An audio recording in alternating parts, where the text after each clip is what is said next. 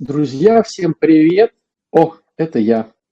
Кто видит, кто слышит, давайте, друзья, сейчас я в комментариях сделаю чат, где мы будем сегодня размышлять. Но для начала мне бы хотелось, чтобы вы написали, как слышно, как видно, ну и, конечно же, какой регион вы представляете. Это будет интересно для наших охватов. Вот. В Воронеже видно и слышно, как всегда, отлично. Это замечательно. Все слышно, видно и в Казани, так, так, так, в Нижнем Новгороде, в Тюмени, в Химках, Урале, Италия слышно, видно, Калифорния слышно, видно, Сыктывкар. Вот я, знаете, когда вы все пишете, когда вот там Сыктывкар, Калифорния, Урал, Италия, меня переполняет чувство такой благодарности нашей цивилизации, что люди изобрели такую штуку, да, как интернет, Турция, видно, слышно, СПБ, Алматы, Берлин, Одинцово, Ростов-на-Дону, Череповец, Крым, Бахчисарай. Вот, Германия, Самара. Как здорово, да, что вот такое изобрели, что мы вот с вами сидим сейчас и можем о чем-то поговорить, Приднестровье, Минск – Питер, Бельгия, э, Красноярск, Минск. И мы с вами можем о чем-то размышлять, какие-то вещи проговаривать, на чем-то останавливаться. Вот, Республика Тыва, Архангельск. Спасибо вам большое, друзья. Литва, Самара. Здорово, да, что у нас многонациональная такая история. Франция, Тольятти, Тыва. Здорово, да, вот это все что мы с вами сидим и размышляем, как бы было здорово, чтобы было замечательное у нас и конструктивное, и нормальное, и классное отношение. Я бы хотел проговорить какие-то вещи, которые меня волнуют в этих темах. Почему? Потому что очень э, много и вопросов, э, и в интернете, и вживую люди приходят, приезжают, спрашивают. В принципе, друзья, все идет одно и то же. Вот, все идет одно и то же. И когда вот начинаем разбирать какие-то вроде бы запутанные схемы, запутанные схемы, как вы думаете, вот просто для размышления, что самое главное не хватает людям при всей очевидности и при всей сложности вроде бы этого такого явления, как нормальные отношения, здоровые, вот чего не хватает? Вот как вы думаете, оно простое, оно очевидное, но вызывающее какое-то либо недоумение у людей, либо «опа, а я про это не думал», либо «да, конечно, у меня это есть», а как же не хватает? Любви не хватает, честности, что-то уже такое близкое да, терпения, честности, любви не хватает, терпения правильно вести диалог, любви не любви, любить не умеют, любви. Вот, вот много да, разговоров про любовь. Не хватает любви, ни эгоизма. Это все здорово, вы пишете, да, доверия не хватает, а, а слышать другого, терпения, внимания, благодарности, принятия. А вот в глобальном смысле слова – ну, понятно, что не хватает любви, да? Любовь, как пирог, содержит и доверие, и искренность, и смирение, ума, святости. Вот. А вот в самом глобальном духовности не хватает, знаний про отношения. То есть это все здорово, человечности. Но вы знаете, друзья, вот мое такое мнение и мое замечание относительно всех действительно не хватает любви, но любви к самому себе. Вот любви к самому себе. Когда мы говорим про любовь, то очень часто подразумеваем просто любовь к кому-то. Ну, не хватает у меня любви к Васечке, да, вот к Петечке, там, к Нюрочке. А когда начинаем разбирать этот клубок, запутанную такую веревку, или, знаете, как рыбаки говорят, борода это вот когда леска на катушку намоталась, и уже нужно отрезать, то есть уже по-другому не получится, такая борода называется. Начинаем это все как-то пытаться э, вытаскивать, и оказывается, любви к себе не хватает. И тогда человек говорит, а что значит любви к себе? Запись будет, да, я поставил э, на запись эту всю штуку. Что значит не хватает любви к себе? И вы знаете, для меня, как для человека, который занимается практическими да, какими-то вещами, любви к себе – это вот любишь ли ты свой живот? Вот любишь ли ты свой живот? Любишь ли ты свои плечи? Любишь ли ты свои ноги? Любишь ли ты свое лицо, свои волосы, свой нос? Вот. То есть сначала с тела, да, ну, с био. И так вот удивительно, что когда мы любим ребенка, наверняка многие замечали такую интересную штуку, ну вот, приходит, допустим, к тебе там мамочка, там папочка с каким-то там человечком маленьким, ну, не знаю, там, пятилетним, там, семилетним. И вот смотришь на этого человечка, но он реально, ну, некрасивый, мягко так я говорю сейчас, да, чтобы никого не обидеть. Ну, прямо некрасивый. А мамочка там или папочка, ой, какой он классный, какой он офигенский. Прямо вот вся, взяла бы сейчас его и затискала, такого вот прикольненького. А ты так со стороны смотришь и думаешь, ничего себе, ну, как бы совсем не офигенский. Но глаза родителей смотрят совсем по-другому, потому что любят. И получается, что когда мы любим человека, мы принимаем все его внешние изъяны. Я сейчас говорю про внешние, да, мы сейчас коснемся всего, да, но мы все любим внешние изъяны. Ну, допустим, наверняка видели или бывало у вас, что ребеночек рождается, ну, с какой-то вот штучкой.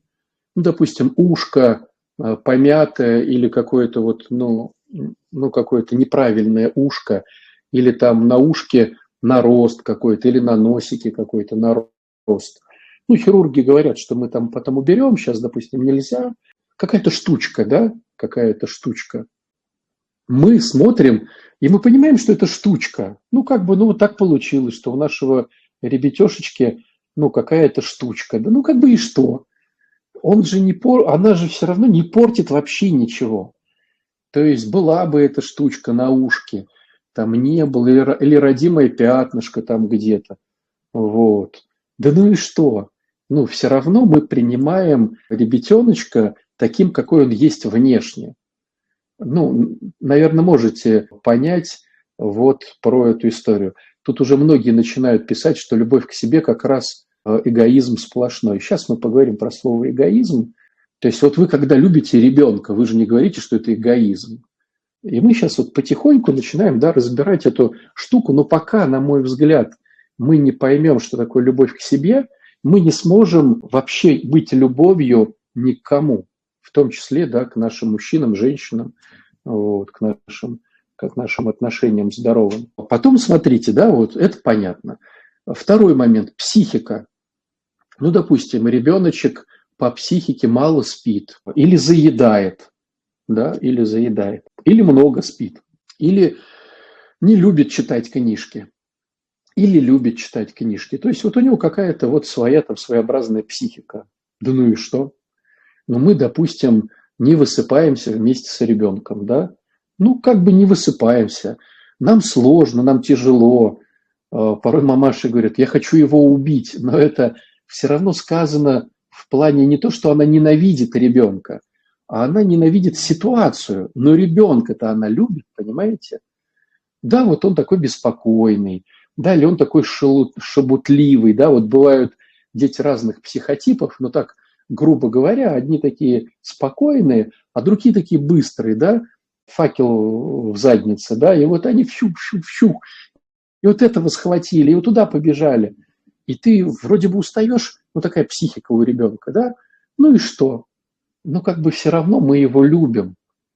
Нам сложно, тяжело, но мы находим какие-то классные моменты в этом всем. Мы любим своего ребенка. Возьмите социальный статус ребенка. Ну, допустим, как он одет. Вот он, допустим, может приехать на Мерседесе в какую-то там свою школу элитную, или он может у бабушки в деревне бегать в рваных штанишках, весь там измазанный в костре в каком-то, да, там, и вот весь такой черный, да, такой там грязный. Ну и что?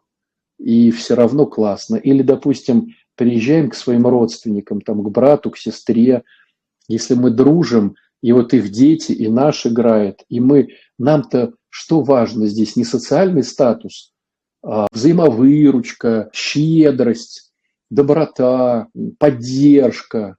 Да, вот мы такие качества ценим. Вот. А то, что он там в Брионе, не в Брионе, Мерседесовский у него велосипед или просто там какой-то парень с соседней улицы дал покататься, нам в принципе уже все равно. Понимаете, какая тема? Вот, социальный статус, да. Главное, чтобы он был с теми людьми, которые к нему хорошо относятся. И мы вот за это переживаем, когда куда-то отправляем ребенка, чтобы взрослые там были не шалопаи, ответственно относились там в лагере там или где-то, да. То есть получается, что социально э, мы тоже, да, как-то вот любим. Ну и духовно получается. Вот духовно, давайте разберем. Ну, допустим, ребенок совершил какой-то дурацкий поступок. Порой даже, может быть, мерзкий поступок. Нам жалко, что это наш, блин, ребенок и вот так вот. И, может быть, даже горестно но мы же все равно любим ребенка. То есть вот мы пытаемся ему что-то вразумить, пытаемся ему что-то рассказать, вот, пытаемся ему что-то вот всунуть такое. Вот что-то мы пытаемся, да? И пытаясь это что-то сделать, мы все равно не отказываемся от своего ребенка. Мы не хотим, чтобы он уходил из дома. Мы не хотим, чтобы он, ну там, не дай бог, там повесился там или как-то. То есть мы все равно хотим быть с ним. И мы верим в то, что э, мы сможем ему объяснить, ему, его вразумить, ему там, понять, на пальцах там логику какую-то. То есть мы все это сможем. Так, что там девчонки присылают? Кто зол для себя, для кого будет добр. И не будет он иметь радости от имения своего. Нет хуже человека, который недоброжелателен к самому себе. Ну да, книга Сираха. А есть что-то такое, какое, за что Господь нас может не любить. В том-то и дело, понимаете, что Бог к нам относится как наивысшая любовь родителей к нам. И, ну вот, возьмите самый такой уж, ну, криминальный, да, берем такой момент. Я просто в тюрьме служил э, какое-то время, и я видел эти ситуации не понаслышке, когда родственники, особенно мамы, переживали, передавали какие-то посылочки своим вот этим вот, ну реально ухари. Вот так вот смотришь, вот реально ухарь ухарем. Вот он такой прям, ну это чужой для меня, да, человек. Вот он и хитрый, и коварный, и такой, ну такой, короче. А Э, вот э, несешь ему эту посылку и видишь эту мамочку уже сгорбленную, уже такую старенькую, а она там, ой, как мой там солнышко поживает, вы ему скажите, что мамочка о нем беспокоится, что он там носочки какие-то, думаешь, ну видишь это, думаешь, как вот эта бабуська любит вот этого, ну, придурка, да, так вот уж вот, ну, который там прям злостный, прям злостный товарищ. Ну, я служил в той, в той этой самой колонии, ну, на, ну, короче, где не было таких прям, но все равно они были, вот эти вот люди, которые воровали, избивали, и вот видно, кто-то раскаялся и стали такими, ну, классными. А были ребята, которые, ну, там был у нас такой интересный момент, Э, когда человек заходил, э, он заходил на карантин, и я пережил двух хозяев, которые устраивали на карантину выбивание денег. И это были парни, которые э, сами же у своих же там калечили, чтобы выбить там какие-то деньги там, а я их потом встречал на, на гражданке уже. Ну, то есть, и видел, как мамы к ним переживали. Вот. Ну, короче, Э, я их не любил, а мамы их любили. Вот я к чему. Вот такая интересная штука. Поэтому э, любовь к себе – это любовь к себе. Вот я смотрю на свой там толстый живот, и вот как-то вот надо его научиться любить. Смотрю там на свои дряблые ноги, на свои пальцы, там, на свои волосы или там отсутствие волос, да. И вот этот образ надо все равно любить. Это не значит, что к себе надо относиться, ну, как-то вот снисходительно, прощая какие-то вещи, да. Ну, нужно и все-таки быть и ответственным, и уметь э, причиненный кому-то вред компенсировать. Ну, это уже другой разговор, да. Я просто про, про сам факт. Большинство людей не умеет себя любить. А раз не умеет любить себя, то не научится любить ни мужа, ни жену и всякое такое. Вот. Э, ну, тем, тем более других людей. Поэтому в первую очередь мне хочется обратить внимание вот на эту историю, да. Вот. Тут начинают задавать вопросы про эгоизм. А как же эгоизм, а как же эгоизм? Ну, я свое мнение расскажу по этому поводу. На мой взгляд, эгоизм рождается от пресыщения, что ли. То есть, когда человек уже имеет сверх каких-то своих благ и не готов этими благами делиться с другими людьми, вот тогда начинается эгоизм. Но эта грань очень сложная. Мы, когда говорим о эгоизме, вот когда мы говорим о эгоизме, мы подразумеваем, что эгоист – это тот человек, который не хочет с нами делиться своими ресурсами. С нами не хочет. Ах ты какой эгоист. То есть, в принципе, в быту эгоизм употребляется человеком, который э, не получил чего-то от того. И вот здесь надо понимать, что тебе никто ничего не должен. То есть ты не можешь назвать другого человека эгоистом, потому что, ну, а почему он должен тебе что-то давать? Вот, да, может быть, он имеет этот ресурс, ну и что? Вот. Мне кажется, вот эгоизм э, в конструктиве надо применять к себе. Эгоист ли я или не эгоист? То есть, когда мы говорим про другого человека, это просто идет осуждение. То есть, причем мы судим о другом человеке. А вот, наверное, больше конструкции, когда я разбираю себя. Вот имею ли я эти ресурсы и э, почему я ими не готов с кем-то делиться.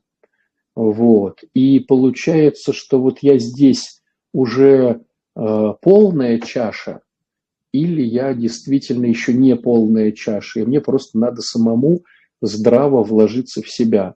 Или я действительно уже имею эту полную чашу и могу уже поделиться с другими, но включаю эгоизм. Но с другой стороны, себя очень легко обмануть. И себя очень легко свести к каким-то поблажкам, объяснениям и чему-то еще. Поэтому, наверное, на мой взгляд, более конструктивно, на мой взгляд, это когда человек имеет рядом э, впереди идущего, но не судью, а старшего товарища, старшего друга, который с любовью помогает мне понять, хитрю ли я сам с собой или не хитрю. То есть, чтобы он не был оценщиком и осудителем, но все-таки как бы со стороны смотрел на меня – да, вот есть такое слово диссоциация. То есть вот как бы со стороны я могу смотреть на себя диссоциативно, но это может быть э, хитрость моей головы, которая не покажет. А есть вот кто-то, какой-то, опять же, повторюсь, любящий меня человек, у которого нет задачи меня каким-то образом унизить или на моих каких-то чувствах сыграть и себе что-то получить нету какой-то такой выгоды, да, но он переживает за меня, и поэтому может со мной поразбирать какие-то моменты, показывая мне со стороны, где мне есть э, возможность на это обратить внимание. Тогда, наверное, это было бы конструктивно. То есть, да, подводим итог, что эгоизм лучше разбирать только относительно себя, и лучше разбирать его с теми людьми, которые близки ко мне, любят меня и желают э, моего процветания. Вот тогда, наверное, они помогли бы мне э, понять, я сейчас э, все-таки должен вложиться в себя, или я как, да, потому что я вот сейчас созависим, ну да, я включил созависимость, или я уже могу отдавать другим людям. Вот. Это первый момент, на который, мне кажется, есть смысл обратить внимание. Давайте я сейчас на вопросики посмотрю, что вы говорите, чтобы просто эту тему так, как понять правильно любить себя без эгоизма. Ну, это я вам рассказал, да. А есть что-то такое, такое, за что Господь нас может не любить? Нет, конечно, Он же безусловная любовь, совершенно верно. Для меня понимание любви к себе, пишет Аня, честно сказать, до сих пор для меня понимание любви к себе, честно сказать, до сих пор непонятно. Это для многих, Ань, непонятно. Это тема, которую нужно разбирать. Это входит в такую штуку, как проект под названием «Я». Если у тебя нет проекта под названием «Я», то твоя жизнь будет катиться во все стороны, кроме как в главную. И этот проект под названием «Я» он как пирог, имеющий какие-то части. Да, вот мы недавно занимались целеполаганием. То есть мы разбирали, что мне важно в моих целях. Да? Потом этот пирог под названием «Я» включает такую штуку, как любовь к себе, да? вот, включает любовь к другим людям, которые мне близки. Что я делаю относительно мужа или жены, относительно своих детей, относительно своих родителей, относительно своих друзей, относительно того прихода, куда я хожу. Вот, то есть это вот все разбирается. И это прям проект, то есть ты думаешь, читаешь книги, спрашиваешь, анализируешь, да, э, в такой рефлексии пребываешь какое-то время, да, работу над ошибками делаешь, опять что-то исследуешь. Ну, то есть исследование себя, э, постановка целей, что хочу, достижение этих целей, это все проект под названием «Я». И вот очень многие люди, да, мы их называем, ну, литература психологическая их называет созависимые люди, у них нету проекта под названием «Я». У них есть проект «Муж», которого там надо спасти, дети, партия, завод. Можно умереть на этом заводе, а потом выйти на пенсию, там 8 тысяч, там 9 тысяч рублей, и вот радоваться, что ты заводу помог. Вот. Хотя этот завод уже закрылся, его распродали – и всякое такое. Я вспоминаю отца своего, он работал на Кировском заводе, и вот он очень переживал, там как-то вот завод, это вот э, моя семья, уходил что-то в 5 утра э, туда, что-то такая ответственность была. А что потом? Потом его со всех должностей сняли, как раз он переживал те 90-е годы, когда все приватизировали, все раздавали, и в результате его потом э, взяли на должность охранника, а потом и с этой должности сократили, он так ничего, ну, как, и никак. И вот для него это был такой тяжелый момент, когда, ну, когда вот он понял, что завод это не был проект под названием «Я». Вот это был просто завод, где кто-то э, отыгрывал свои схемы. Почему в православии есть такое относиться к себе как к червю, ничего не знающему, как к самому грешному? Ну, не в православии, это э, есть такая штука. Э, мы же как вот ассоциируем православие? Мы читаем какие-то книжки. Мы читаем какие-то книжки, как правило, про святых отцов. И, как правило, эти книжки не писали сами святые отцы. Их писали люди, которые смотрели на них, и порой святой, чтобы убрать от себя гордыню, э, говорил, я ну, недостоин этих похвал, это все Господь, я червь. И мы, э, получается, схватываем по шапкам какие-то такие штуки, не разбираясь в глубине вопроса. И в результате э, у нас не то, не все получается. Знаете, что мне это напоминает? В свое время я раньше, ну, как, наверное, большинство парней 90-х годов, там, 80-х, э, в детстве и 90-х уже в юности занимались единоборствами, потому что вот воспитывались на там, Шварценеггере, Брюс там, Джеки Чане, ну вот этих всех штуках.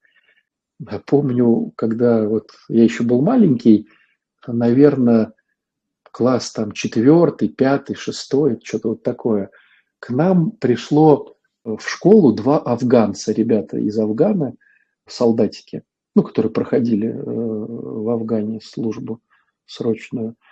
И они э, пришли нам преподавать какой-то какую-то китайскую штуку, там что-то типа винчунь или что-то такое. Ну, потом, как я понял, это к винчунь не имело никакого отношения, но это было, или просто они называли это кунг-фу как-то так. И вот они показывали какие-то позы. Я помню, вот если кто-то помнит те цены, это стоило в месяц, э, было 4 занятия по воскресеньям, где-то на полтора часа. Полтора часа, 4 раза, это стоило 7 рублей. 7 рублей это стоило. Я ходил на дзюдо, и это стоило 3 рубля, и это было дорого для нашей семьи. А здесь я выпрашивал у родителей всеми возможными и невозможными способами 7 рублей за 4 занятия по полтора часа. И нас там в спортзале стояло, не знаю, человек 100, наверное. И мы делали какие-то штуки, понимаете, и вот никто ничего не понял в результате. Но была жажда познания, и мы не уходили вглубь. И вот когда мне говорят про такие вот штуки, или «О, старец сказал, надо 40 раз прочитать псалтирь», вот я вспоминаю вот этих ребят э, с, э, с темы кунг-фу потому что вот это был запрос, запрос отрабатывался, но никто ничего не получал, кроме этих парней. Всегда надо во всех темах разбираться в глубине.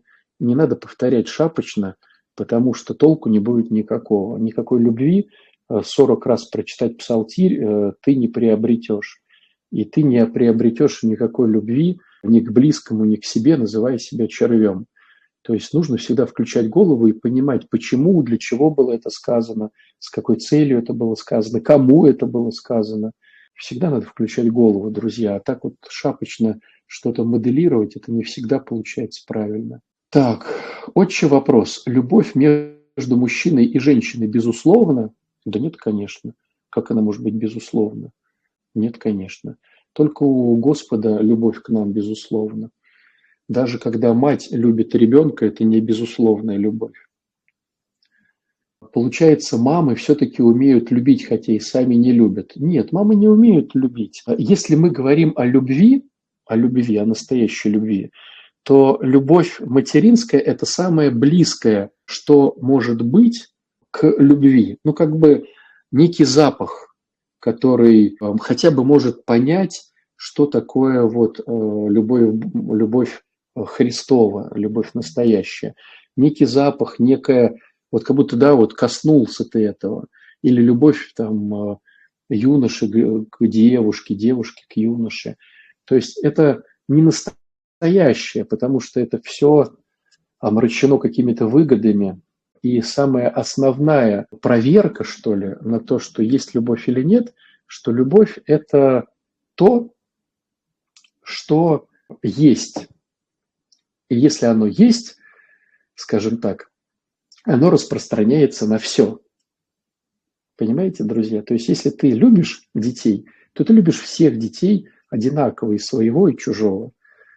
А тут, получается, своего-то я люблю, а чужой мне по барабану. Поэтому, ну, э, ну, это первое, да, как бы замечание, понять для себя, люблю ли я по-настоящему, безусловно, или это все-таки какая-то корыстная любовь но она, конечно же, все равно как-то напоминает нам, хоть какими-то полутонами, напоминает нам о настоящей любви. Хотя бы о чем-то можно понимать. А если сделать себе пластическую операцию какую-то, чтобы больше любить себя, то это грех. Получается, что я не приняла себя такой, какой создал Бог. Э, я не, не, не хочу сейчас, знаете, быть судьей, который вместо Бога тыкает пальцем и говорит, это грех, это не грех. Мне кажется, что если ты любишь себя, то ты любишь себя и так, и так, а хочешь ли ты сделать операцию, это уже как бы ну, другая история. Но по большому счету, опять же, да, вернемся к нашему ребенку. Вот ты любишь ребенка там курносом, потом он сделал себе операцию, ты поначалу ну, не привыкаешь как-то к нему, потом бах, ну, как бы все равно люблю. Вот глазки его, улыбка его, ну, уже к носу привык. То есть, мне кажется, не надо вот так вот, знаете, вот начинать вот эти вот судейские замашки. Это грех, это не грех, это то, это не то. Я опять повторюсь, наверное, я где-то уже говорил эти вещи. Э, когда я был на Афоне, я увидел одну разницу, которую я не сам заметил, которую я подслушал. Ну, мы ходили как русские, и некоторые, ну, видя, что мы русские, как-то так в полголоса переговаривали или что-то, мы потом спрашивали. И потом я замечал, это действительно было так. Даже не русские, знаете, а славянско говорящие.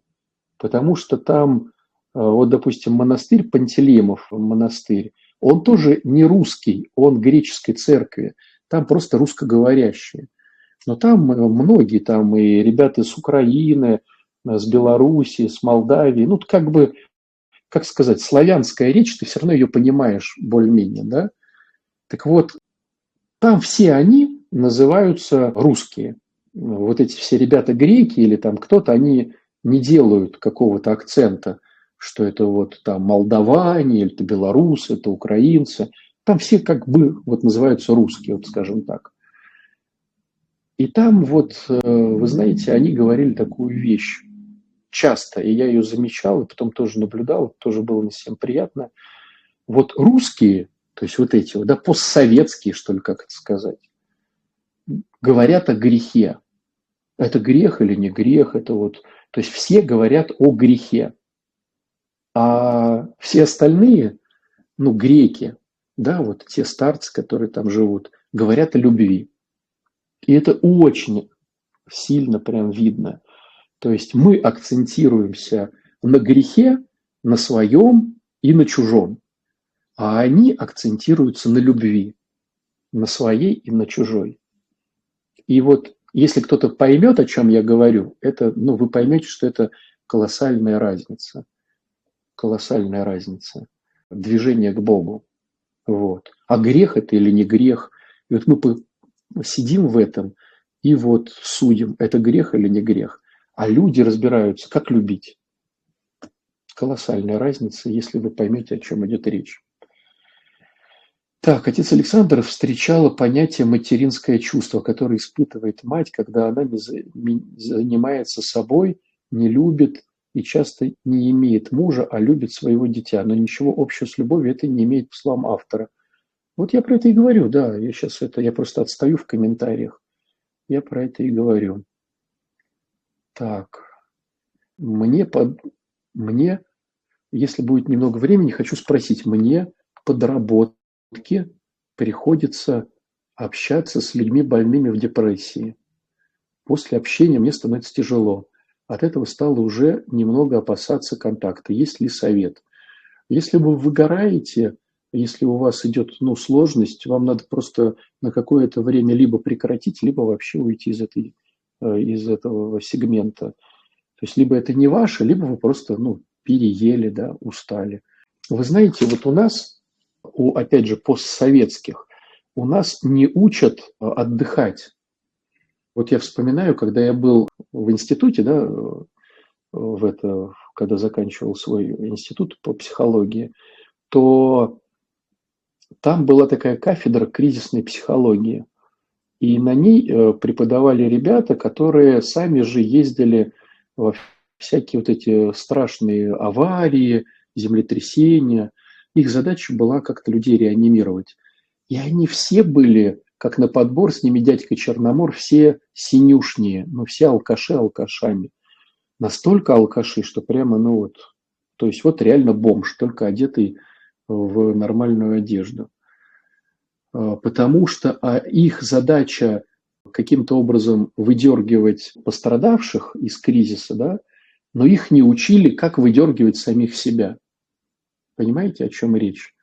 И вот у нас вообще это ни, никак не, практикуется ни в какой области, ни с психологами, ни со священниками, ни социальными работниками, ну то есть э, профессии человек-человек, когда идет вот наплыв сумасшествия с той стороны, нужно все равно что-то уметь как-то э, выходить, чтобы перезагрузиться. Да?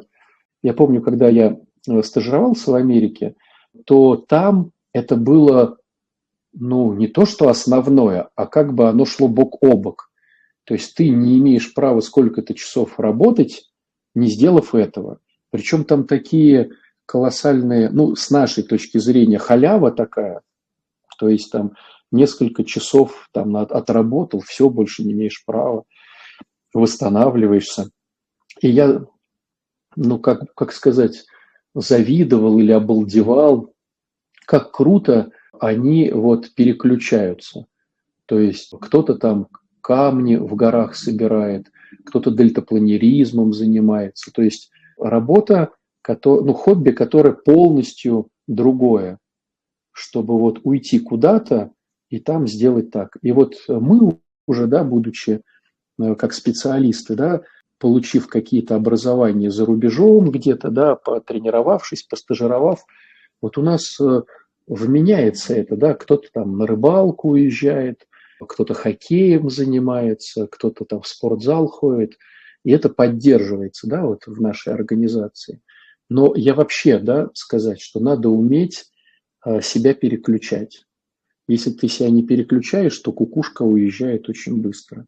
Сейчас про организацию нашу начал говорить. Давайте тогда сейчас э, пару слов э, дам нашему директору, э, директору Крыльев, в том плане, что вот я сейчас вам рассказываю какие-то вещи, да, и мы потом будем в Москве проводить нашей командой 24, 25 и 26 июня живой семинар, на котором будет очень подробно вот эти все блоки раскрываться. И, конечно же, вы понимаете, что живое никогда не сравнится с онлайном, потому что там можно делать какие-то упражнения, можно видеть вживую человека и что-то ему подсказывать. То есть, конечно же, живые семинары, лекции, тренинги, они, ну, конечно, ну, их ничем не заменить. То есть мы пытаемся сделать онлайн, потому что, да, вы же видите, вот все почти страны присутствуют. Ну, конечно, хочется и, и, ну, и вот этим дать что-то, и вот этим, и вот этим. Но, конечно, живое общение – это живое общение. И мы в Москву поедем командой «Крыльев», поеду я, поедет э, Антон Зинкевич, поедет Кристина Курочка, чтобы пораскрывать тему здоровых отношений. Будет несколько блоков. Сейчас э, Лена, наш директор, все про это расскажет. Но есть такая возможность увидеться вживую, пообниматься, как-то упражнения поделать. Поэтому, ну, не пропустите такой возможности, потому что я знаю, что там э, будет хороший зал, но он не резиновый, сколько посадочных мест. Ну, сейчас я дам Лене. Э, Лен, э, есть контакт? Да, я включила. Здравствуйте. А, слушай, ну расскажи, пожалуйста. Да, да привет, привет. Александр, всем привет. Всем здравствуйте. Вы практически все рассказали, не оставили мне ничего на закуску. Все карты раскрыли, все интересные новости рассказали. Ну, да, 24-26 июня вся наша команда приезжает в Москву. Наконец-то, я вот очень этому рада, что мы начинаем живые э, тренинги, не только э, онлайн-формат, но теперь и офлайн формат. И начнем мы с пятницы. В пятницу будет у нас э, отец Александр с водным семинаром «Здоровые отношения». Да, э, два с половиной часа. Э, отец Александр весь ваш а, будет рассказывать, а, как всегда, супер полезную информацию, супер нужную, поэтому все ждем. А, это будет вводный семинар, недолгий. На нем вы можете понять, кто еще не знаком с нашими продуктами, а я скажу по секрету, что они всегда у нас очень качественные, объемные и очень наполняющие. Да, Э, поэтому вы сможете решить, пойти ли на следующие дни или нет, потому что следующие дня, два дня будут вообще супер полны огромным количеством информации, причем они будут интересны, что не только теоретически, но и практически. Там будет работа в группе, там будут ребята наши консультировать, э, потому что кроме отца Александра приезжают еще Кристина Курочка, всем известная, и Антон Зинкевич, да, наши прекрасные основные спикеры наших проектов, поэтому в субботу у нас будет э, про самооценку, э, название «Влияние правильной самооценки на развитие личности». В воскресенье э, и в субботу еще будет второй семинар «Навыки коммуникации, общения, которые заряжают энергией». Оба семинара, каждый будет по 5 часов. То есть берите с собой много энергии, освобождайте голову, чтобы заполнить ее классной информацией. И в воскресенье у нас будет еще один семинар «Почему созависимость губит отношения? Что с ней делать?» И все они будут как раз вот и теоретически, и практически, и работа в группе, и писать будем, поэтому берите с собой свои любимые блокноты. И самое главное, что до 20 числа, точнее до 19 включительно, у нас будет самая вкусная стоимость – Пожалуйста, поторопитесь. И еще один момент. Ограниченное количество мест. Мы сняли очень уютный небольшой зал. 50 человек он вмещает только в себя. Поэтому поторопитесь купить билетики. Вот. Еще такой бонус. Тем, кто купит на субботу и воскресенье общий билет, тоже будет со скидочкой. Всю информацию мы э, выпустим сейчас постик после эфира. Там вся будет информация, э, что каждый семинар содержит и прочее. Поэтому, пожалуйста, мы вас ждем, будем очень рады. Но вы не пожалеете, как всегда, да, у нас всегда классные отзывы от людей, все очень благодарны, потому что действительно мы стараемся для вас сделать очень качественный продукт. Спасибо, отец Александр, за время. А и знаете что, расскажите немного хотя бы, что там будет, чтобы люди понимали. Ну, хорошо, Спасибо. да, я в конце, да, да если время останется, ага. Хорошо. Угу. Ага, хорошо. Я хотел просто еще с вами обсудить э, такие моменты, которые портят отношения. И пока ну, мозг еще мой э, в теме, я бы лучше вот про них поговорил. Вот, а потом, если что, да, 50 человек, но потому что больше не проработаешь. То есть получается, что каждый берет себе по небольшой команде, там по 15, по 17 человек, и с ней работает. Ну, больше, конечно, наверное, можно, но неэффективно просто получается. Смотрите, друзья, давайте немножечко не отвлекемся. Так, первый момент, да, который наши здоровые отношения ухудшает, это невоз... они даже невозможны, я бы сказал, если мы не умеем любить себя. Вот. Второй момент второй момент – это целая плеяда штук, о которых я хотел поговорить. То есть это некие базовые дефекты характера, что ли, которые нам мешают. Итак, первая тема, на мой взгляд, самая э, сильная – я хочу быть правым. Это вот какая-то некая такая ошибка, да, мышление, что ли, которое вот нам досталось из-за нашей непомерной гордыни – я хочу быть правым. И когда мы смотрим на отношения, то когда пары приходят вместе разбираться, когда просто люди рассказывают что-то, я прав, а он не прав. Или она не права. Наверное, даже где-то есть смысл себе пометить вот эти вот э, штуки, да, э, чтобы их отслеживать у себя. То есть нам важно быть правыми. Нам важно быть правыми. Есть такое интересное исследование у психологов. Оно проходило на крысах, но оно очень занятное, и оно врезается в память, поэтому вот вам расскажу, э, чтобы вы понимали, о чем идет речь. Э, короче, брали лабиринт, туда совали крысу. В лабиринте в какой-то в какой-то комнатке там, да, этой лабиринтской, э, в какой-то кусочек отдельчик, да, вот загончик такой, клали еду. Крыса лазила по этому лабиринту, нюхала, нюхала, нюхала, и в какой-то момент э, забегала э, в эту, значит, норку, или как это сказать, да, вот комнатку, и съедала там эту еду. Вот. В результате потом проводили второй раз этот эксперимент. В общем, делали до тех пор, пока крыса на автомате уже, зная, что в той норке, а клали всегда в одну и ту же норку. И вот доводили до того, там что-то порядка 40, что ли, раз, сейчас для нас не важно, э, что крыса уже забегает и прямо напрямики ближайшим путем бежит к этой, значит, норке и съедает там эту вкусняшку. Когда она приучалась уже, бежит, бежит, бежит, бежит. Потом эксперимент в чем состоял? Они убирали из этой норки еду и клали ее в какую-то другую норку. Так вот, что делает крыса? Крыса добегает привычным путем до норки, где раньше была еда, понимает, что обломалась, что там нету еды, ищет, тут же выбегает из этой норки, ищет, находит и съедает. Казалось бы, логично. Логично только не у человека. У человека происходит так. Человек получает еду, еду, еду, привыкает к этому, но когда он приходит, а еды нету, внимание, да, интересный факт, человек не уходит из этой норки.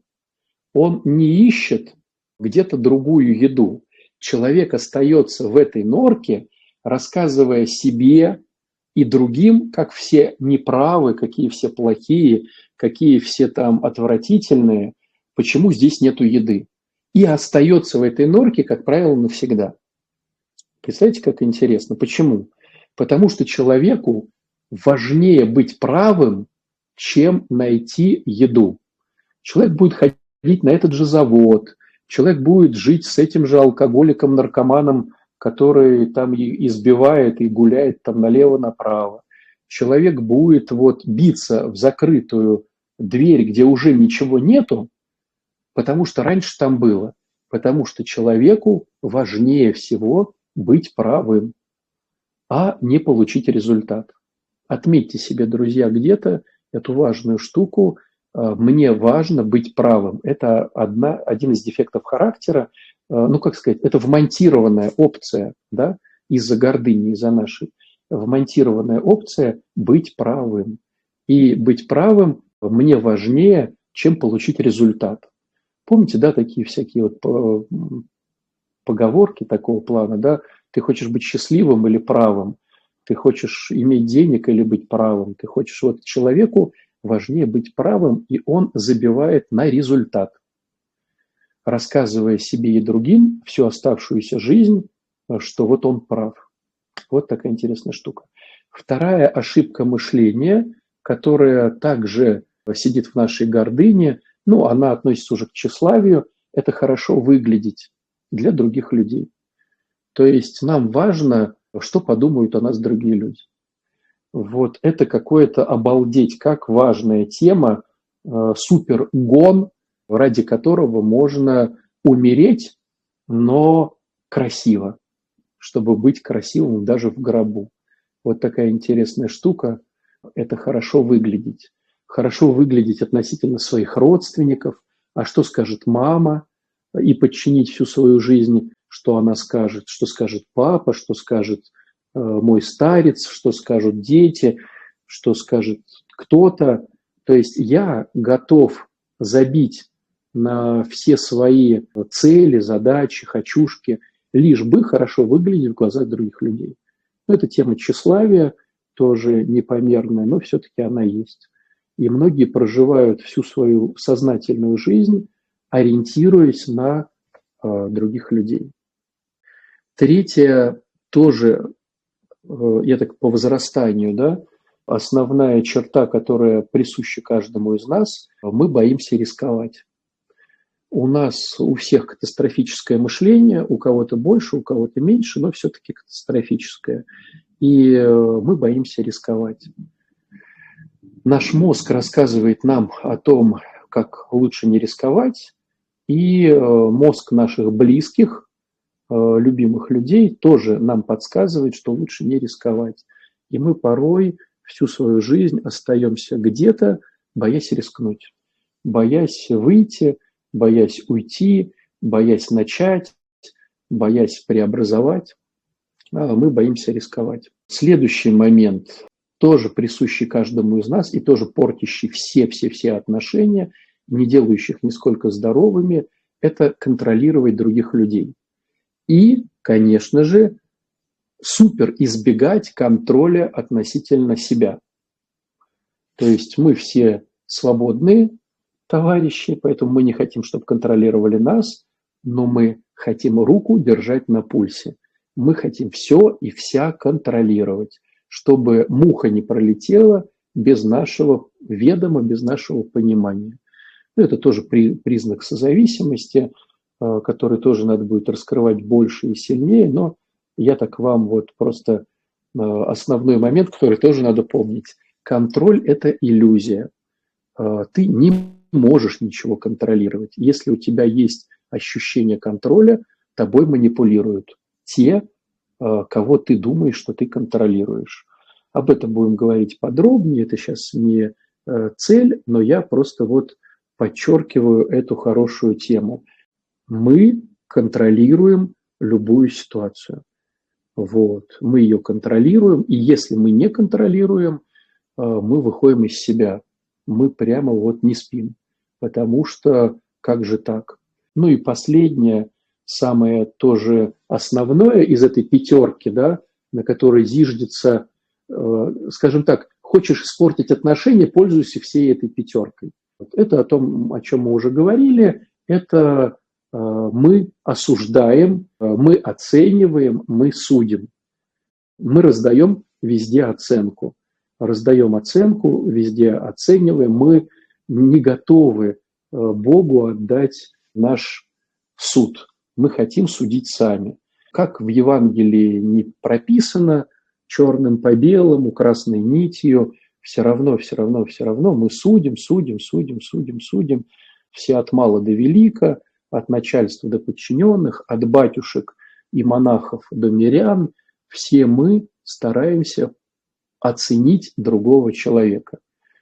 Евангелие говорит, э, смотри вглубь себя, а мы говорим, «Э, вглубь себя смотреть неинтересно, надо посмотреть э, на других людей, как они грешат по-другому, конечно же, осудить это все, оценить, думая, что я грешу меньше. И когда, вы знаете, ну, когда начинаешь э, с этим работать, с этими оценками дурацкими, они же вмонтированы в нас, да, потому что это своеволие дает нам эти оценки.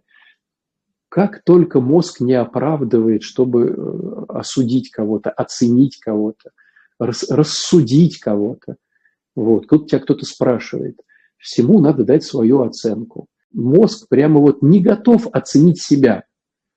Причем так интересно, ну, допустим, мы готовы вслух говорить о других грехах. Вот, допустим, возьми себе за привычку, если ты хочешь кого-то осудить, сначала скажи о своем грехе, а потом о грехе брата. Ну, допустим, ты смотришь, что он там ворует деньги. Ворует деньги. Сначала скажи, а я прелюбодей, я смотрю на теток, а вот с этой замутил. А вот Васечка, он ворует деньги. Ну, допустим, да?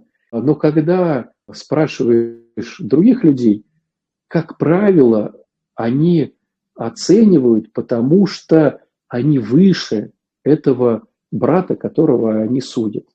То есть они лучше, они честнее, они красивее, они краше внутренним своим миром. Хотя на самом деле все грешны.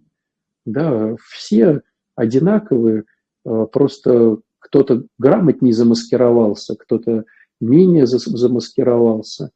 Положительная оценка. Да, положительная оценка тоже оценка.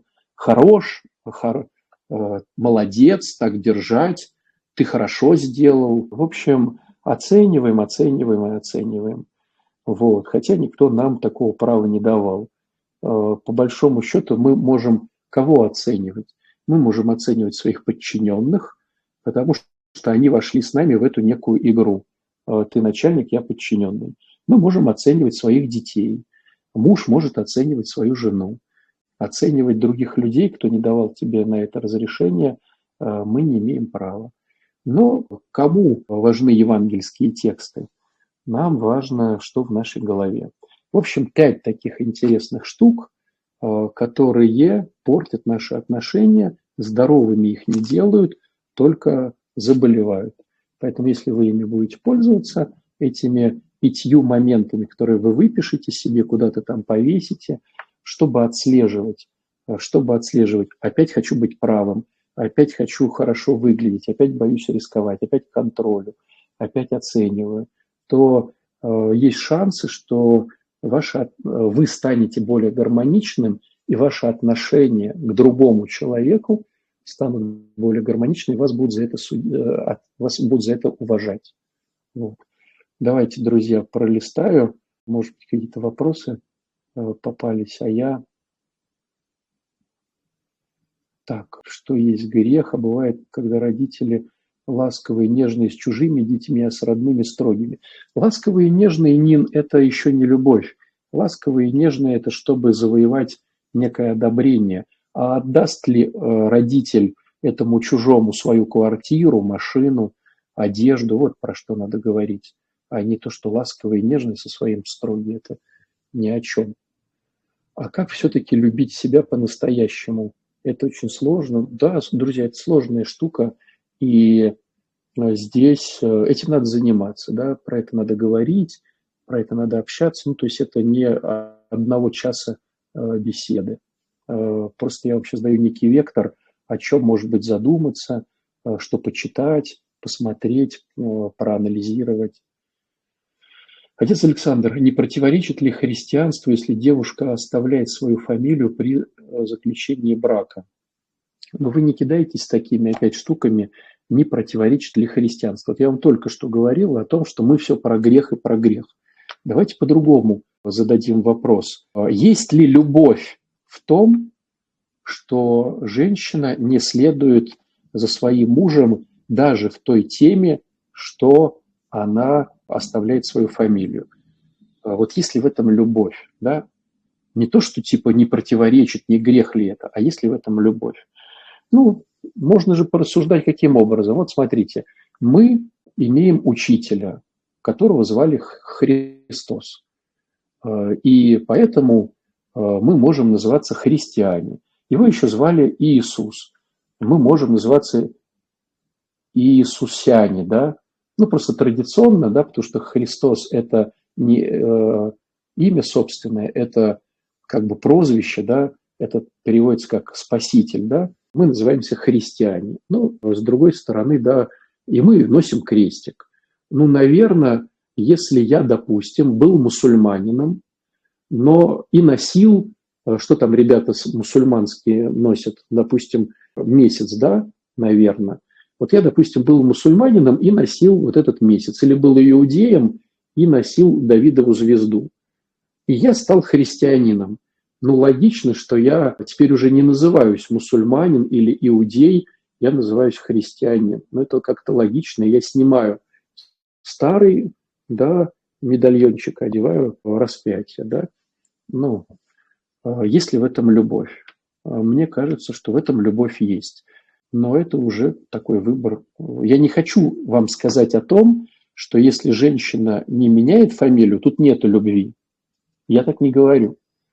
Я говорю о том, что любовь есть в том, что женщина свою фамилию отдает, и теперь она вся полностью, она вся полностью в теме э, этого человека. Вот. Мне кажется, в этом есть любовь. Если отец резко снизил общение с детьми после развода, значит, и не любил дети жесткая сцепка с образом матери или это попытка мести. Я не знаю, друзья, вы опять оцениваете. То, что мать не бросила детей, это не есть, что она любит. То, что отец бросил детей, это не есть, что он не любит.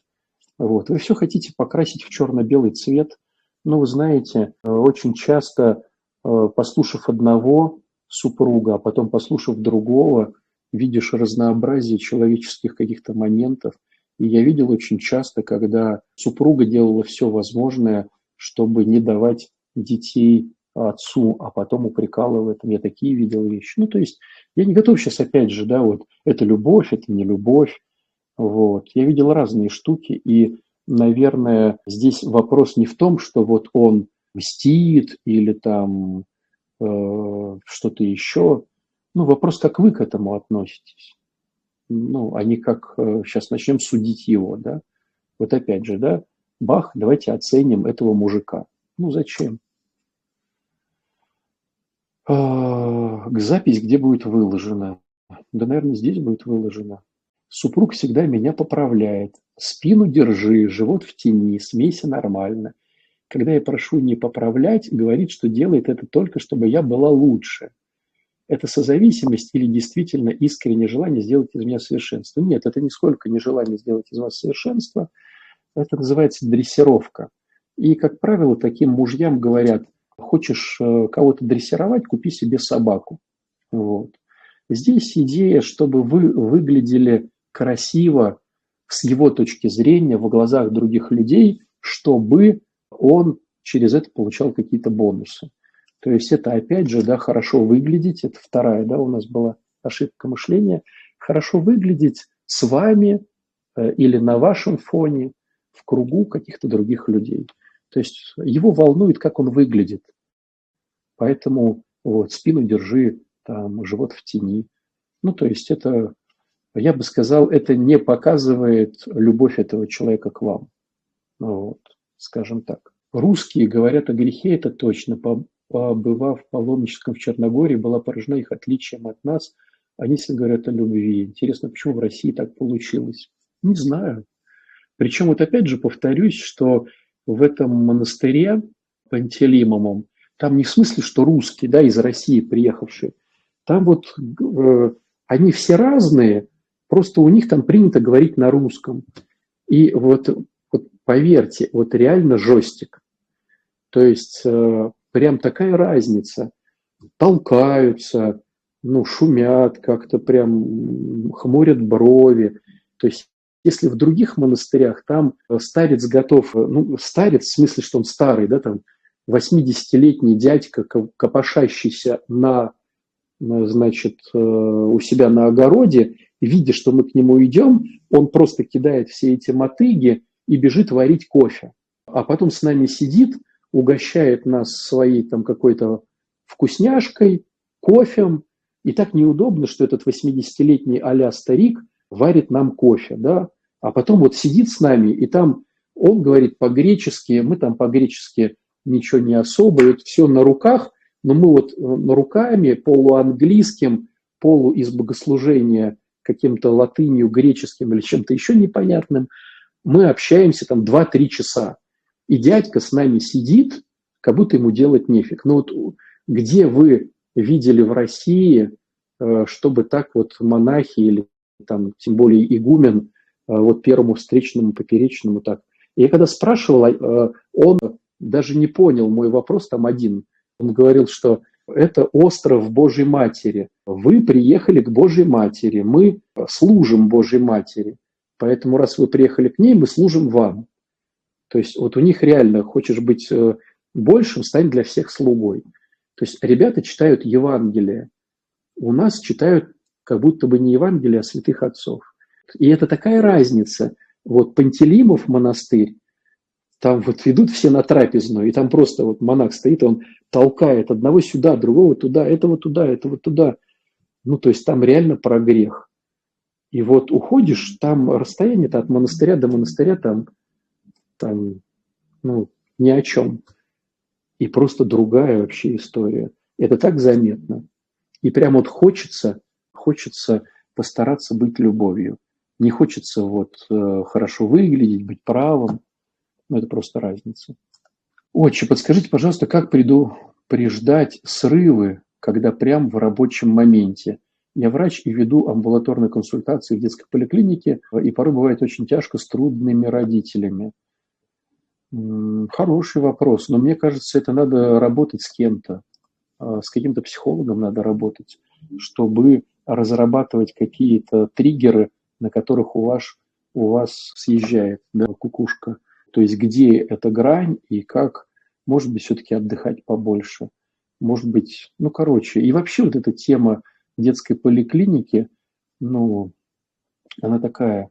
То есть если частная поликлиника, вы еще хоть как-то можете или свою практику ведете. Ну, короче, я бы предложил вам э, просто с каким-то вашим психологом э, поработать и определить эти моменты, когда срыв происходит. А, в одном из эфиров слышал вашу мысль, что алкоголиком еще можно спасти отношения. А с человеком, который не раз поднимал руку, Получается ведь, что он мог это делать, потому что не умеет любить себя и выстраивать правильно свои границы. Я в себе увидел эту проблему, но жить с мужем невозможно. Мы венчаны, есть дочь. В чем вопрос непонятно, но я также придерживаюсь этой точки зрения. Аня, не, не, непонятен вопрос. Батюшка, вы говорили о том, что не учат правильно отдыхать. Если можно, расскажите, как правильно отдыхать или где почитать об этом. Ну, русской литературы этого нету, это все западные источники. Здесь э, просто логика такая, что всех денег не заработаешь, надо пробовать пожить для себя. И свое хобби выбирать диаметрально противоположными а, своей работе. То есть если вы с людьми, на хобби должно быть вообще без людей. Если вы там лежите, вы тут стоите. Если вы там то, вы там все.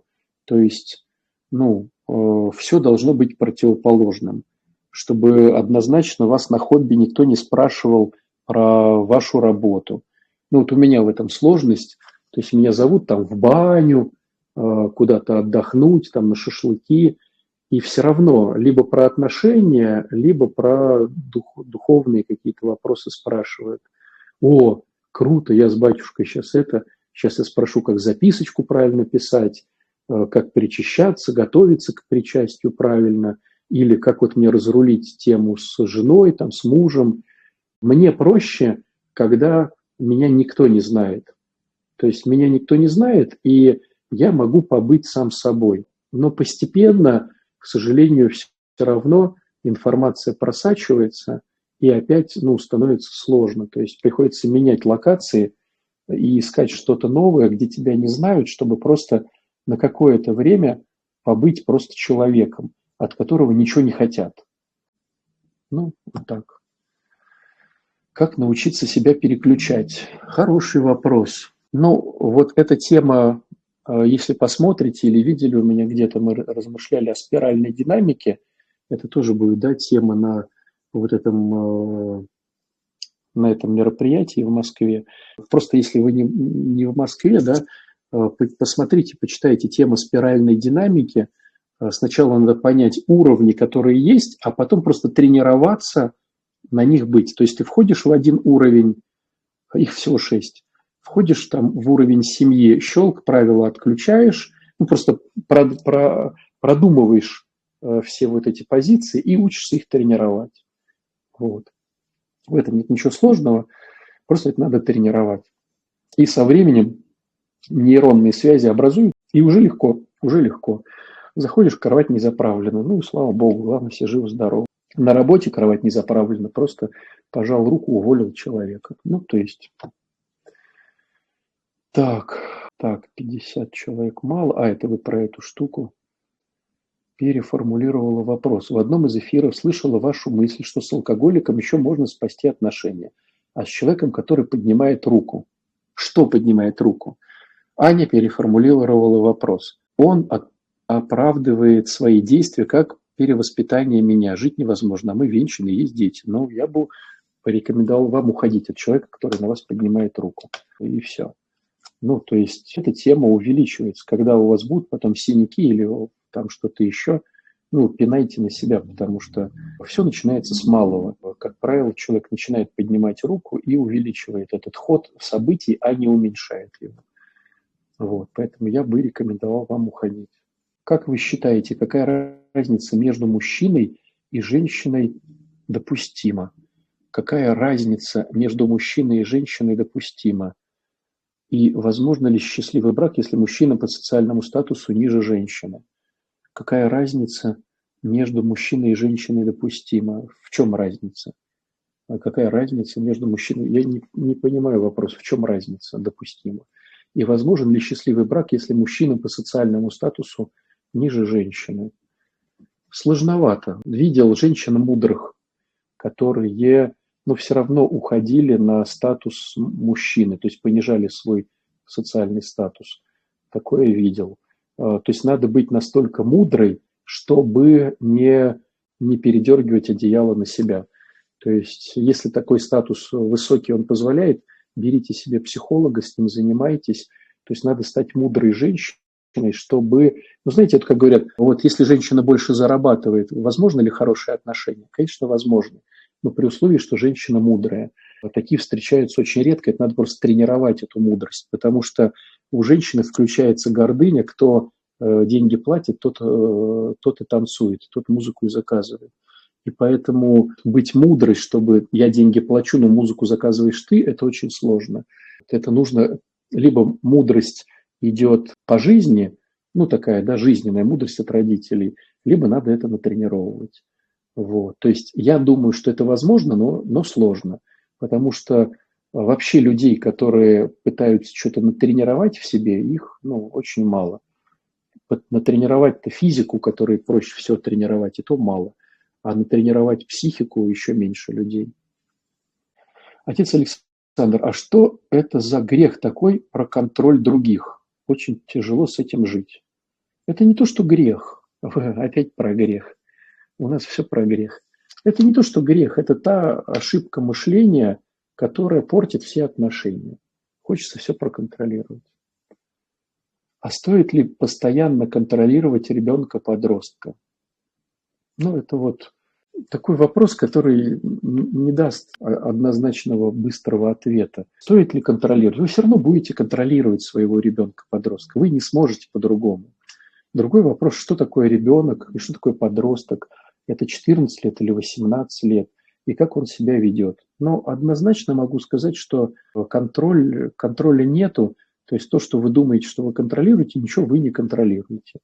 Но с другой стороны, если вы будете показывать, что вы не контролируете, он вообще может расслабиться. Ну и опять же, если это 14 лет, это одно, да. Если это 18 лет, ну, наверное, это уже смешно, да. И опять же, живет с вами, не с вами. Подскажите, пожалуйста, а почему так страшно и тяжело смотреть на себя? Ну, потому что у нас есть некая иллюзия, которая разобьется. Мы же всех оцениваем относительно себя уже создали всем какие-то а, какие-то истории, какие-то вот написали сценарии, как они себя ведут, а тут бах, оказывается, я хуже всех. Все ломается, какие-то надо, надо пересматривать отношения, ну, как бы ломать какие-то кусочки своей жизни. Наверное, поэтому. А как тогда похвалить человека?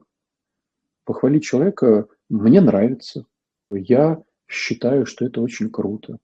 Вот я в восторге, я чувствую радость, когда я вот вижу твои успехи. Ну, то есть там очень много есть оценок таких нормальных. Как не оценивать, не осуждать? Ну, сначала надо, ну, давайте так, сначала надо замечать, как это все происходит, а потом уже понимать, что с этим делать. В Библии сказано, что разводиться нельзя, и кто женится на разведенной, тот прелюбодействует. Если не получилось построить отношения в, семьях уже несколько раз, что делать с желанием все-таки стать хорошей же, женщиной, женой? Работать над собой? Как просить Бога о помощи, если в Библии говорится, что надо оставаться одной? Там не говорится, что надо оставаться одной. Просто прочитайте комментарии, то есть загуглите этот текст, посмотрите, что святые отцы говорят по этому поводу. Конечно же, надо работать над собой. Всегда надо работать над собой, даже до старости. Это, наверное, самый универсальный рецепт. Работать над собой. Как правильно сопоставить желание быть красивой и быть красивой для мужа? Что-то не понимаю вопрос. Как правильно сопоставить желание быть красивой, ну да, и быть красивой для мужа. Быть красивой для себя, быть красивой для мужа. Ну, э, не понимаю немножко, в чем идея разницы. Прокомментируйте, пожалуйста, литературу по спиральной динамике, где почитать. Слушайте, ну, нам столько давали про эту спиральную динамику, ее миллиард этих книжек, ну, просто гуглите, они все в свободном доступе. Либо по присутствию Ирины на каком-то из наших марафонов, там все, ну, вроде как подробно я говорю. Но этих книжек сексильярд просто. Скажите, пожалуйста, как вести себя с человеком, который соблюдает всю пятерку? Который соблюдает всю пятерку. Да сложно с ним себя вести.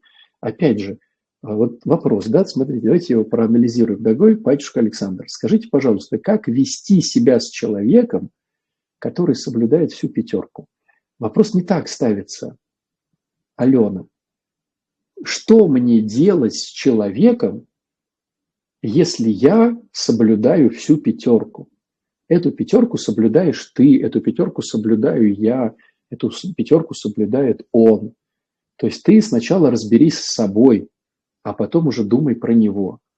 То есть задача сначала заняться собой, э, посмотреть, где я в этой пятерке и что мне сделать, чтобы эту пятерку убрать. И на лет пять можно, в принципе, ничем больше не заниматься. А ты видишь опять грех в чужом человеке. А почему жена не может оценивать мужа? А потому что по евангельскому тексту жена стоит ниже мужа, в подчинении мужу, как Христос и церковь. То есть церковь не может оценивать Христа.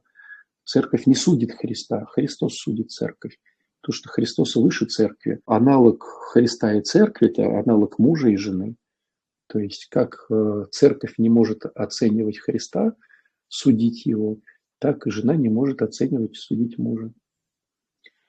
А заняться надо собой. Тогда вопрос, а как же мне его не оценивать? Да вот, посмотрите комментарии выше Алены. Займись собой и начни разбираться со своей пятеркой. Можно пару слов о терпении. Терпении, как его правильно понимать? Терпение. Терпение. Ну, наверное, когда я вижу немощь другого человека и как-то вот, ну, вот так. Ну, вот у него такая немощь. Ну, вот что делать? Вот выбирала, выбирала, а, все равно вляпалась, вот теперь а, буду как-то вот с этим жить. Ну, наверное, так может быть. У меня своя фамилия. Ждала, когда муж, мужу это нужно станет. Через 10 лет брака он захотел, чтобы я стала его фамилией. Как-то так. Ну, как-то так. А как оценивать детей, чтобы не нанести им вред? Ой, сколько вопросов-то, друзья. Хо-хо-хо-хо-хо-хо-хо. Как оценивать детей, чтобы не нанести им вред? Обнимать, целовать, делиться своими эмоциями, разрешать им делиться своими эмоциями, поддерживать их, узнавать их радости и беды, их страхи, помогать своей ресурсной базой. Наверное, так. Короче, друзья, присоединюсь к Катерине, которая говорит, эфир, как всегда, огонь, что отче самый лучший, ну, вы это знаете, а я это действительно знаю. Поэтому, друзья, мы уже полтора часа с вами –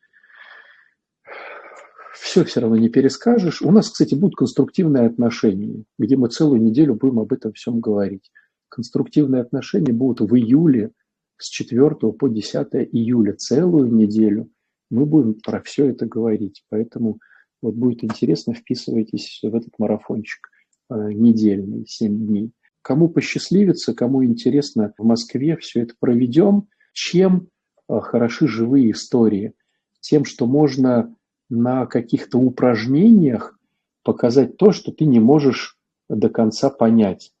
То есть ты вроде думаешь теоретически, а практически ты не понимаешь. Да? И про созависимость будет целый блок на 5 часов, где будут и семинары, и тренинговые какие-то штуки, и лекции, какие-то движухи по созависимости, по эмоциям целый блок. Опять будем продумывать, будем показывать, что эмоции это хитрые штуки, которые оправдывают нас. Вот опять будем рисовать эти таблички, опять будем участвовать в этом всем, эмоциональный блок, да. Вот. Ну и, конечно же, тема самооценки, которую никуда не деть. Самооценка – это, опять же, кусочек про любовь. Ну, в общем, мне кажется, интересная все будет эта штука. А я в пятницу один по выступаю, то есть, получается, в субботу и воскресенье в субботу два блока по 5 часов, в воскресенье один блок 5 часов. Это мы все будем с нашей командой. А в пятницу я буду один, я там еще раз э, буду какие-то темы основные поднимать про отношения до брака, внутри брака, какие-то вещи, на которые вроде бы элементарные, но есть затыки, и непонятно, что с этим делать. Пытаюсь Э, каким-то образом какие-то глубины всковырнуть, чтобы, чтобы было понятно. Так что вписывайтесь, друзья. Единственный момент, да, что ну, 50 мест, но больше просто там можно на 100 человек, но как тогда неэффективно все это будет. Спасибо вам большое. Будем проводить такие эфиры, буду что-то рассказывать, какие-то размышления свои давать о каких-то наболевших штуках. Но пока вот эти пять дефектов характера и помните, да, тема «я не люблю себя», поэтому не смогу полюбить своего рядом находящегося человека. Вот так вот, друзья. Спасибо вам большое. Следите за нашей рекламой. Очень рад, что вы время нашли. Надеюсь, что ночью вы будете со мной спорить, что-то доказывать мне. Может быть, даже выиграете в ночном споре. Вот. Моя задача вас взбудоражить. Моя задача, чтобы вы начали задумываться о каких-то вещах более важных, чем там сериалы и колбаса и всякое такое. То есть, если мы начинаем э, в этом всем каким-то образом рефлексировать, то это уже хорошо.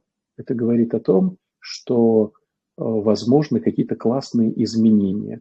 Но самое главное, друзья, рефлексируйте по поводу себя. Не надо рефлексировать по поводу них. Мужа, жены, детей. Это бесполезно. Пока не научишься принимать и любить себя и видеть свои какахи, э, вообще даже не суй нос в какахи других людей, потому что будет бесполезно. Вот. Пока себе не научишься сострадать, не научишься сострадать другим людям. Увидишь свои вот эти все вещи, нау... начнешь их исправлять, поймешь, как это безумно сложно все это исправлять, и тогда будет снисхождение к их э, приколам. Друг друга тяготы тогда начнем носить. Спасибо большое. С вами хорошо. Всего хорошего. Пока-пока.